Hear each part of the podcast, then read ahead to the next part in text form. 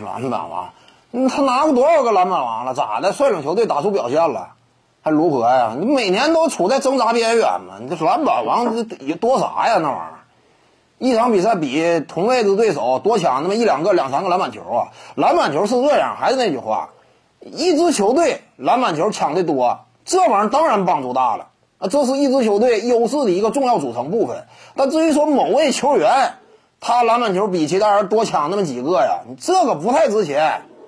你仔细看，你不要被这个呃想象当中啊，灌篮高手当中樱木花道啊一些名言呐，抢篮板如何如何，你不要被这个干扰了。其实往往有时候事实就是这样。你比如说当初这个罗德曼，你说他篮板球抢的多呀，是他自己篮板球显得挺突出，但是还是那句话嘛，这集中在常规赛。到了季后赛，篮板球表现没有那么突出。你比如说，这个公牛与爵士大战的那两年呢，卡尔马龙场均篮板数稳稳压盖这个罗德曼，他俩是不是对位关系？你就靠着篮板球吃饭，结果人家一认真，你篮板球都没抢过人家。那总决赛当中，篮板球都被对手给爆了，那你说你好使吗？还有一点是啥呢？一个人多抢点篮板。这玩意儿很多情况之下呢，啊，给他个人带来了荣誉，但问题是啥呢？整支球队，你看看篮板球到底有没有实质性提升？罗德曼在公牛那几年呢，他没来之前，球队场均篮板数和他来之后，哎，我要是没记错，差了不到一个，就是多一点的赛季也就那么一两个左右。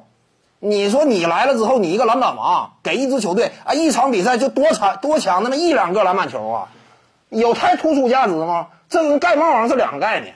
你看现在我们往往对这盖帽王比较强调，你盖帽盖的好的话，你一个人往篮下一站呢，你影响是全面性的，影响非常大，影响到对方整个战术体系。你单帮抢篮板这玩意儿能有多大作用？你像这个呃德拉蒙德似的，你把他交易到勇士换他呀，他跟拉塞尔差不多的情况，都属于比较鸡肋的球员，还什么篮板王如何如何的。他都快拿四个了，今年肯定还得蝉联。你未来有没有可能超过罗德曼？他要继续这么抢的话，在活塞队，考虑到他目前合同也比较大，不太容易脱手。一直这么抢的话，抢的七八个篮板王也不是难事儿。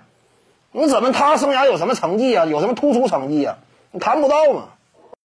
各位观众要是有兴趣呢，可以搜索徐静宇微信公众号，咱们一块儿聊体育。